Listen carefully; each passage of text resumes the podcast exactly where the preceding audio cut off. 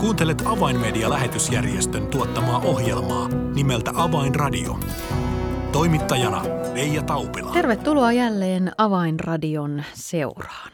Tällä kertaa aiheemme on aina ajankohtainen ja mielenkiintoinen Venäjä. Ohjelma on kanssani tekemässä Petri Nurminen, joka on nykyisin Keravan helluntaiseurakunnan lähetyspastori, mutta historiaa Petriltä löytyy jo yli 40 vuoden ajan pastorin tehtävistä ja lähetystyöstä Venäjän Karjalassa. Tämä on siis aiheenamme ja Petri Nurminen vieraanamme. Minun nimeni on Reija Taupila. Tervetuloa seuraan. Avainradio. Tervetuloa Avainradioon Petri Nurminen. Kiitos.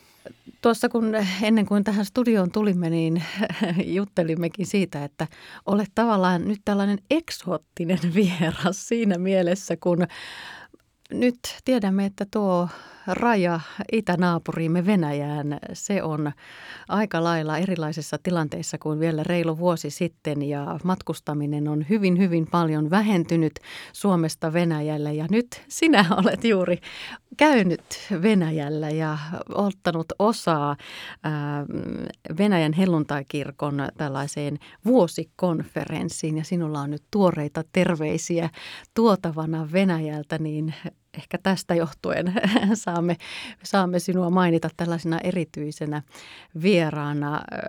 Petri, sinulla on pitkä historia suhteessa tuonne Venäjään ja tunnet sen kuin omat taskusi ja nyt todella pääsit käymään, käymään tuolla helluntai-kirkon vuosikonferenssissa, niin kerro vähän, mitenkä itse ylipäätään sait mahdollisuuden nyt matkustaa Venäjälle? Oikeastaan kaikki alkoi siitä, että tämä niin sanottu vuosikonferenssi olisi pitänyt olla jo viime vuoden lokakuussa, mutta silloisista olosuhteista johtuen se jouduttiin perumaan ja siirrettiin nyt toukokuulle. Ja olin saanut kutsun Venäjän helluntain kirkon veliltä, johtavilta veliltä tähän konferenssiin ja ajattelin, että jos vain suinkin mahdollista, niin haluan päästä sinne käymään. Ihan mielenkiintoinen episodi oli myöskin viisumin saanti. Nimittäin totesin sitten paikan päällä, että ainoastaan kaksi eteläafrikkalaista ja minä olimme ulkomaalaisina saaneet viisumin tähän konferenssiin.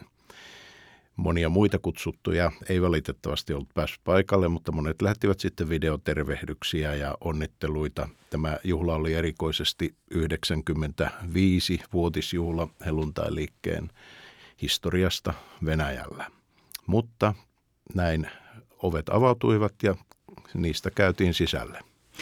Juuri näin ja todella avaimedialtakin on useita kertoja ollut edustajia ja, ja kutsuttuja vieraita näissä vastaavissa vuosikonferensseissa, mutta nyt tällä kertaa Petri sinä sait kunnian edustaa kaikkia suomalaisia lähetysjärjestöjä ja, ja niitä kumppanuuksia, joita Venäjän helluntai-kirkolla täällä Suomen puolella löytyy, niin kerro vähän minkälainen tunnelma tuossa konferenssissa kaiken kaikkiaan oli. Sanotaan näin, että kaikkia tietysti varjostaa nämä nykyiset tapahtumat ja niin kuin he itsekin sanovat, että elämme vaikean ajan keskellä, joka koskettaa niin yksittäisiä ihmisiä kuin myöskin seurakuntia, mutta konferenssi hengelliseltä Anniltaan oli mielestäni hyvä ja sellainen toiveikas ja rohkaiseva – näky evankeliumin julistamisesta ja työn eteenpäin menemisestä ei ole sammunut, eikä ymmärtääkseni myöskään mitenkään merkittävästi rajoittunut olosuhteista johtuen, vaan työtä tehdään ja uusia seurakuntia perustetaan ja ihmisiä tulee uskoon edelleen kaikkialla eri puolilla.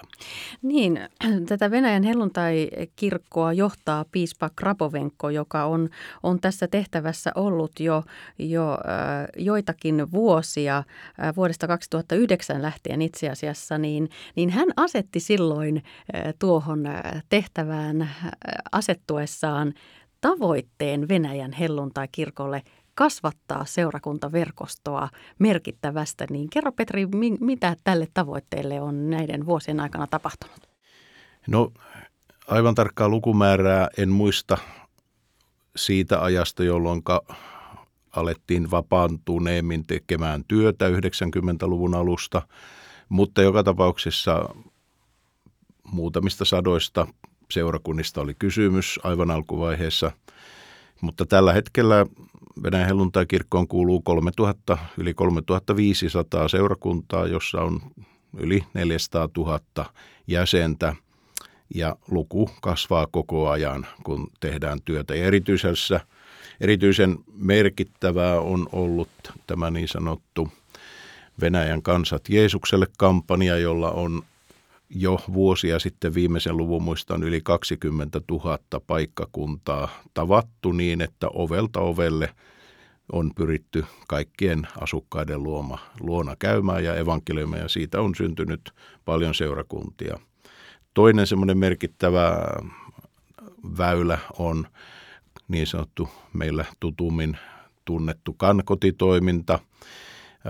Kymmeniä ellei satoja tällaisia kankoteja on ympäri Venäjää ja paljon, paljon päihderiippuvaisia ihmisiä on vapautunut ja tullut uskoon ja jopa ihan heistä on muodostunut omia seurakuntia eri paikkakunnille. Ja hyvin usein isoilla seurakunnilla on oma kankoti samassa kaupungissa tai jopa rukoushuoneen vieressä – Eli niille kuulijoille tiedoksi, joka, joille tämä sana kankoti on vieras, niin puhutaan päihdetyöstä. Eikö? Kyllä, kyllä. Huume- ja alkoholiriippuvaisten ihmisten auttamisesta ja johtamisesta vapauteen ja ennen kaikkea Jeesuksen Kristuksen tuntemiseen. Eli nämä kaksi väylää ovat nyt viime vuosina olleet tehokkaasti Venäjän helluntaikirkon käytössä ja myös avaimedia on tätä Venäjän kansat Jeesukselle kampanjaa tukenut siten, että, että olemme täältä voineet välittää varoja evankelioivan materiaalin painamiseen ja raamattujen painatustyöhön, jotta, jotta näillä evankelistoilla sitten on ollut, ollut materiaalia, mitä jakaa. Mutta vaikka nyt avaimedia ei tässä työssä ole nyt tilanteesta johtuen voinut niin tiiviisti olla mukana, niin on mahtavaa kuulla, että työ menee, menee eteenpäin ja näitä seurakuntia todella, todella siellä edelleen syntyy ja näitä tiimejä maassa liikkuu, joka on, kun karttaakin katsomme, niin se on laaja ja tavoitettavia alueita ja kyliä kaupunkeja sieltä löytyy. No Petri mainitsit, että sinä ja kaksi muuta ulkomaan vierasta oli viisumit saanut ja päässyt läpi, niin, niin millaisena koit oman roolisi tuossa konferenssissa, mitenkä merkityksellisenä sitä pidettiin, että Suomesta oltiin mukana? Kyllä he arvostivat sitä todella paljon ja, ja ei ainoastaan nämä johtavat veljet, vaan monia, monia tuttuja ja tuntemattomia sitten väliajalla ja tauolla tuli tervehtimään ja esitti myönteisenä sen asian, että emme ole unohtaneet heitä. Ja sen lisäksi, että toin siellä tervehdyksen, niin äh, lähetystyöstä vastaava piispa pyysi minua kahtena päivänä. Oli tämmöistä niin sanottua kanavatyöskentelyä eri aiheiden parissa, niin lähetystyötä käsittelevässä aiheessa pyysi sitten minulta myöskin puheenvuoroa molempina päivinä tässä kanavassa. Et kaikilla tavalla koin, että he ottivat hyvin vastaan. Niin, jos ajatellaan tätä sanaa ja asiaa lähetystyö, niin ymmärretäänkö se siellä itse asiassa aivan samalla tavalla kuin me sen täällä Suomessa ajattelemme? No se on terminä ehkä vähän erilainen. Voisin sanoa, että se ehkä käsittää enemmän kaiken lähetystyön ja lisäksi evankeliumistyön vaikka omassa maassa. Henkilökohtaisesti ajattelen, että ei oikein liian suurta eroa saisikaan tehdä – sana lähetyskäsky ja lähetystyö ei löydy raamatusta, vaan ainoastaan Jeesuksen antama tehtävä viedä evankeliumi kaikille kansoille alkaen kotimaasta ja aina sitten maan ääriin saakka, että kaikki sisältyy tähän kokonaisuuteen, mutta he käyttävät yleensä, meillä puhutaan sisälähetyksestä ja ulkolähetyksestä, niin he puhuvat vain lähetystyöstä ja lähetystyötekijöistä, jotka menevät uusille paikkakunnille taikka uusiin maihin. Kuten mainittua, niin Venäjä itsessään on laaja ja, ja todella nyt seurakunnat ovat lähettäneet tiimejä eri puolille tavoittamaan, mutta, mutta onko olemassa myös lähetystyötä, joka, joka tällä hetkellä ulottuisi Venäjän rajojen ulkopuolelle? Kyllä jonkun verran sitä on olemassa ja se on kehittymässä. Ja samaten kun olin tässä lähetystyökanavassa opettamassa, niin iloitsin siitä, että siellä oli nuoria ihmisiä, joilla oli lähetyskutsu sydämellään ja varmasti he tulevat tulevina vuosina, kun Jumala heitä johdattaa, lähtemään eri maihin. Neuvostoliiton perintönä Venäjällä on hyviä suhteita Intiaan, Vietnamiin, Kiinaan, useisiin arabimaihin – ja venäläisten on helpompi päästä sinne kuin länsimaalaisten ja tässä mielessä on hyvä, että he käyttävät näitä mahdollisuuksia hyväkseen.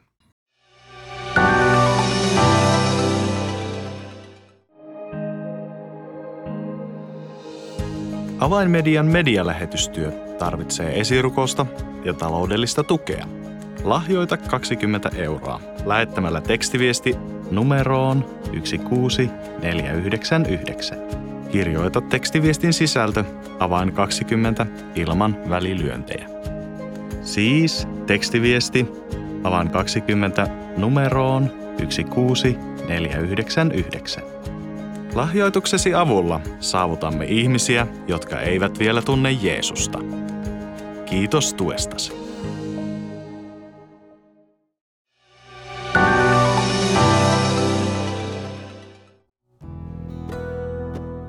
Avainradio.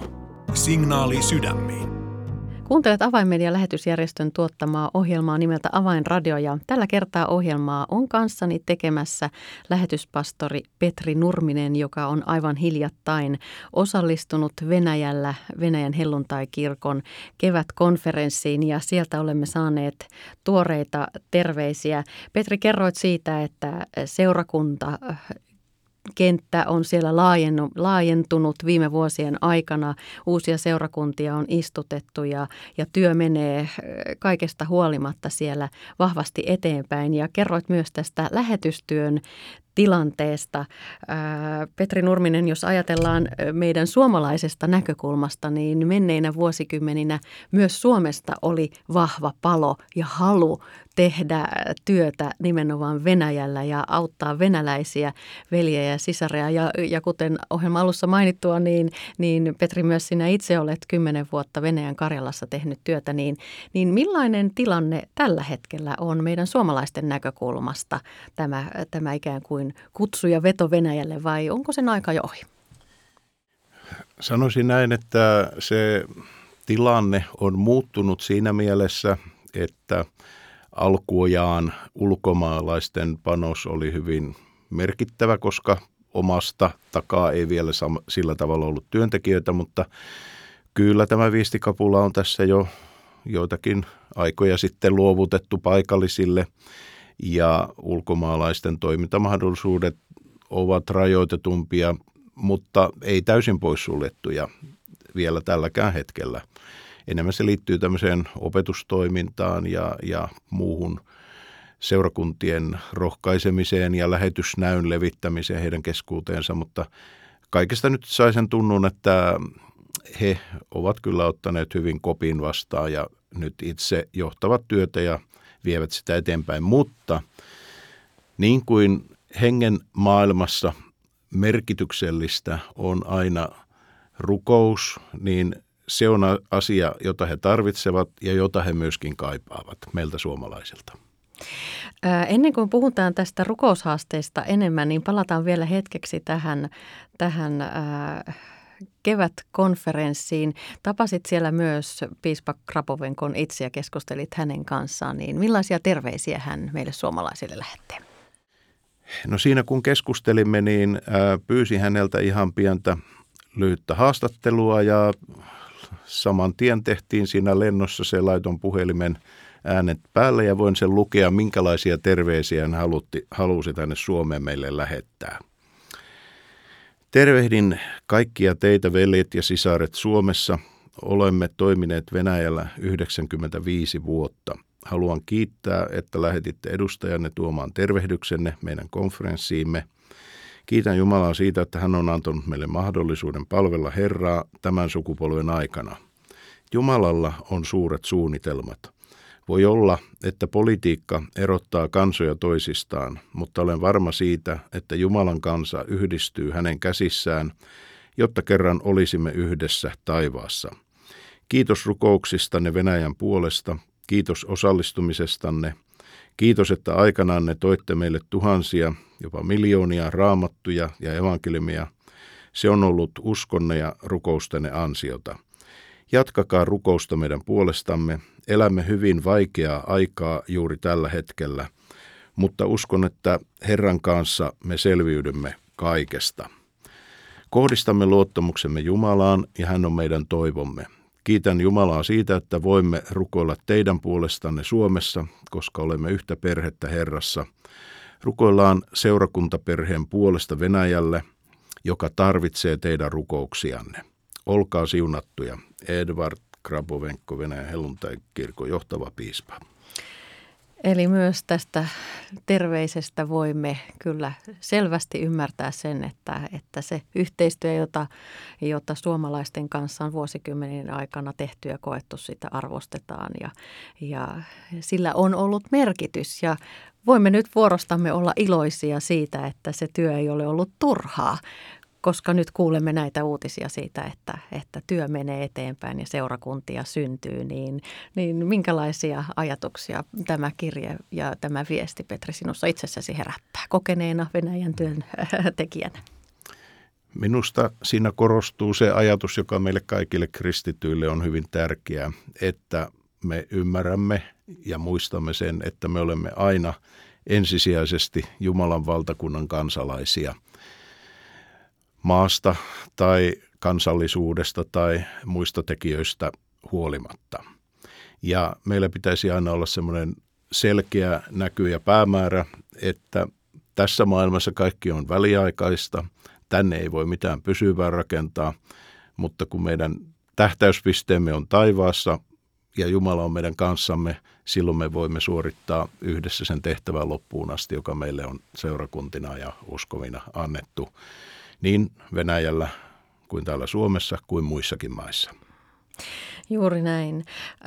Tuossa jo mainitsimmekin sitä ajatusta ja puhuimme siitä hieman, että, että ehkä tämä aktiivisin niin sanottu lähetystyön aika Suomesta Venäjälle, se on ikään kuin saatu valmiiksi ja viestikapula on annettu eteenpäin, mutta se ei suinkaan todella tarkoita sitä, etteikö Suomella ja suomalaisilla kristityillä olisi enää mitään annettavaa tai mitään tekoa suhteessa Venäjään, niin mitä, mitä me vielä voimme tehdä naapurikansamme ja kansojemme hyväksi?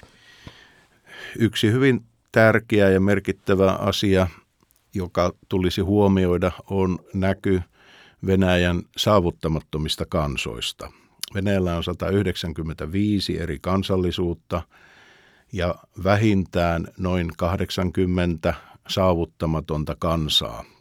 Näistä 80 kansasta – joka koostuu yli 13 miljoonasta ihmisestä, noin puolet on sellaisia, joista ei tiedetä yhtään ainutta kristittyä. Ja itse neljä-viisi vuotta sitten koin aivan selvän kehotuksen alkaa sekä itse rukoilemaan näiden kansojen puolesta, että haasta, haastamaan seurakuntia ja uskovia ottamaan joku kansa rukouskohteekseen. Ja olen iloinen siitä, että tällä hetkellä 41 seurakuntaa Suomessa osallistuu tähän rukouskampanjaan. Tiedän, että on muitakin rukouskampanjoita ja kaikki tähtää samaan päämäärään, että jokainen kansa saa kuulla evankeliumin Jeesuksesta. Ja tämä on mielestäni se tärkein tapa, jolla voimme osallistua Venäjän lähetystyöhön tällä hetkellä. Joko jossain päin tai jonkun kansan keskuudessa on nähtävissä tai saatu jo myös rukousvastauksia? Kyllä niitä tulee tässä ihan, ihan aika ajoin. Erityisesti iloitsen siitä, että erityisesti näillä vaikeilla alueilla, missä on paljon näitä saavuttamattomia kansoja, siellä ollaan aloittamassa nyt uutta työtä heidän keskuudessaan. Ja myöskin, että uusia työntekijöitä on tullut näille alueille, jossa aikaisemmin ei ehkä kukaan ole tehnyt työtä. Ja mielestäni Jumala asettaa saavuttamattomat kansat etusijalle.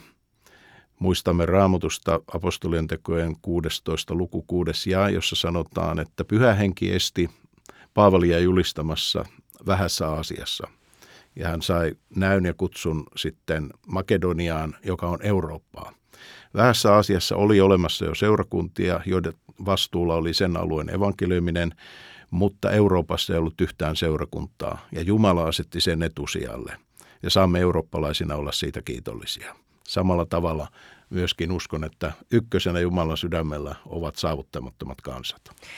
Ja kerroit ennen kuin tähän studioon tulimme, että joskus rukousvastaus tulee yllättävältäkin suunnalta, koska myös näiden kansojen joukossa on muslimikansoja, niin kerroit, että eräs rukousvastaus tuli Syyriasta. Kyllä, aivan odottamattomalta taholta eräs seurakunta oli saanut sydämelleen rukoilla, että tietylle alueelle Jumala lähettäisi työntekijöitä. Ja itse ainakin mieleeni tuli heti, että no se varmaan olisi venäläisiä tai jotain ehkä muita eurooppalaisia tai muita. Mutta kävi ilmi, että, että tuota, Lähi-idästä tulikin yllättävä vastaus, joka, jotka sitten nämä työntekijät asettuivat hyvin haastavalle ja vaarallisellekin alueelle tekemään työtä ja Jumala on siunannut heidän työtään ja he jatkavat siellä nyt eteenpäin.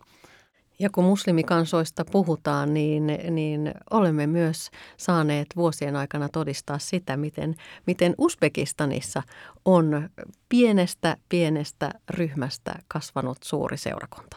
Kyllä. Äh, itse asiassa sain tämän äh, haasteen rukoilla kansojen puolesta jo vuonna 1985 luettuani Maailman ääret-lehdestä artikkelin Uzbekeista ja Uzbekistanista, josta en tiennytkään mitään sitä ennen. Ja rukoilimme muutamia vuosia ja sitten oli mahdollisuus käydä siellä, mutta yhtään ainoa uskovaa uspekkiä emme silloin vielä tavanneet. Mutta nyt sitten muutama vuosi sitten tuli toinen tilaisuus. Ja en tiedä miltä se tuntuu ihmisessä, kun tapaa jonkun jota on vuosikymmeniä odottanut tava, tapaavansa ja ensi kertaa näkee hänet, onko se samanlaista kuin taivaassa näemme läheisiä ihmisiämme. Mutta se oli mahtava kokemus ja mahtavampaa oli vielä kuulla se, että yli 33 000 uspekkia on tullut uskoon ja ovat kaikki entisiä muslimeja. Eli Jumalalla on suunnitelma ja siksi hän haastaa rukoilemaan. Petri Nurminen, tämä on innostava haaste. Ja nyt kun varsinkin sait jakaa tässä näitä jo vastauksia, että rukous se todella toimii, joten Jätämme tämän haasteen ohjelman kuulijoille, että ollaan uskollisia siinä rukoustehtävässä, jonka Jumala sydälle, sydämelle laskee. Emme koskaan välttämättä heti näe, mitä, mitä se vaikuttaa, mutta, mutta aivan varmasti tiedämme, että Jumala liikuttaa sydämiä, kansoja, ihmisiä niin, että eränä päivänä näemme, näemme hänen suuren suunnitelman toteutuvan. Petri Nurminen, kiitos oikein paljon näistä tuoreista terveisistä Venäjältä ja, ja Jumala siunatkoon tehtävääsi, tehtävässäsi innostaa edelleen meitä suomalaisia rukoilemaan Venäjän saavuttamattomien kansojen puolesta. Oikein paljon kiitoksia. Kiitoksia. Tilaa ilmainen avainmedialehti soittamalla numeroon 020 74 14 tai lähetä yhteystietosi osoitteeseen info at avainmedia.org. Tässä oli ohjelmamme tällä kertaa. Minun nimeni on Reija Taupila. Kuulemisiin jälleen ensi viikkoon. Avainradio.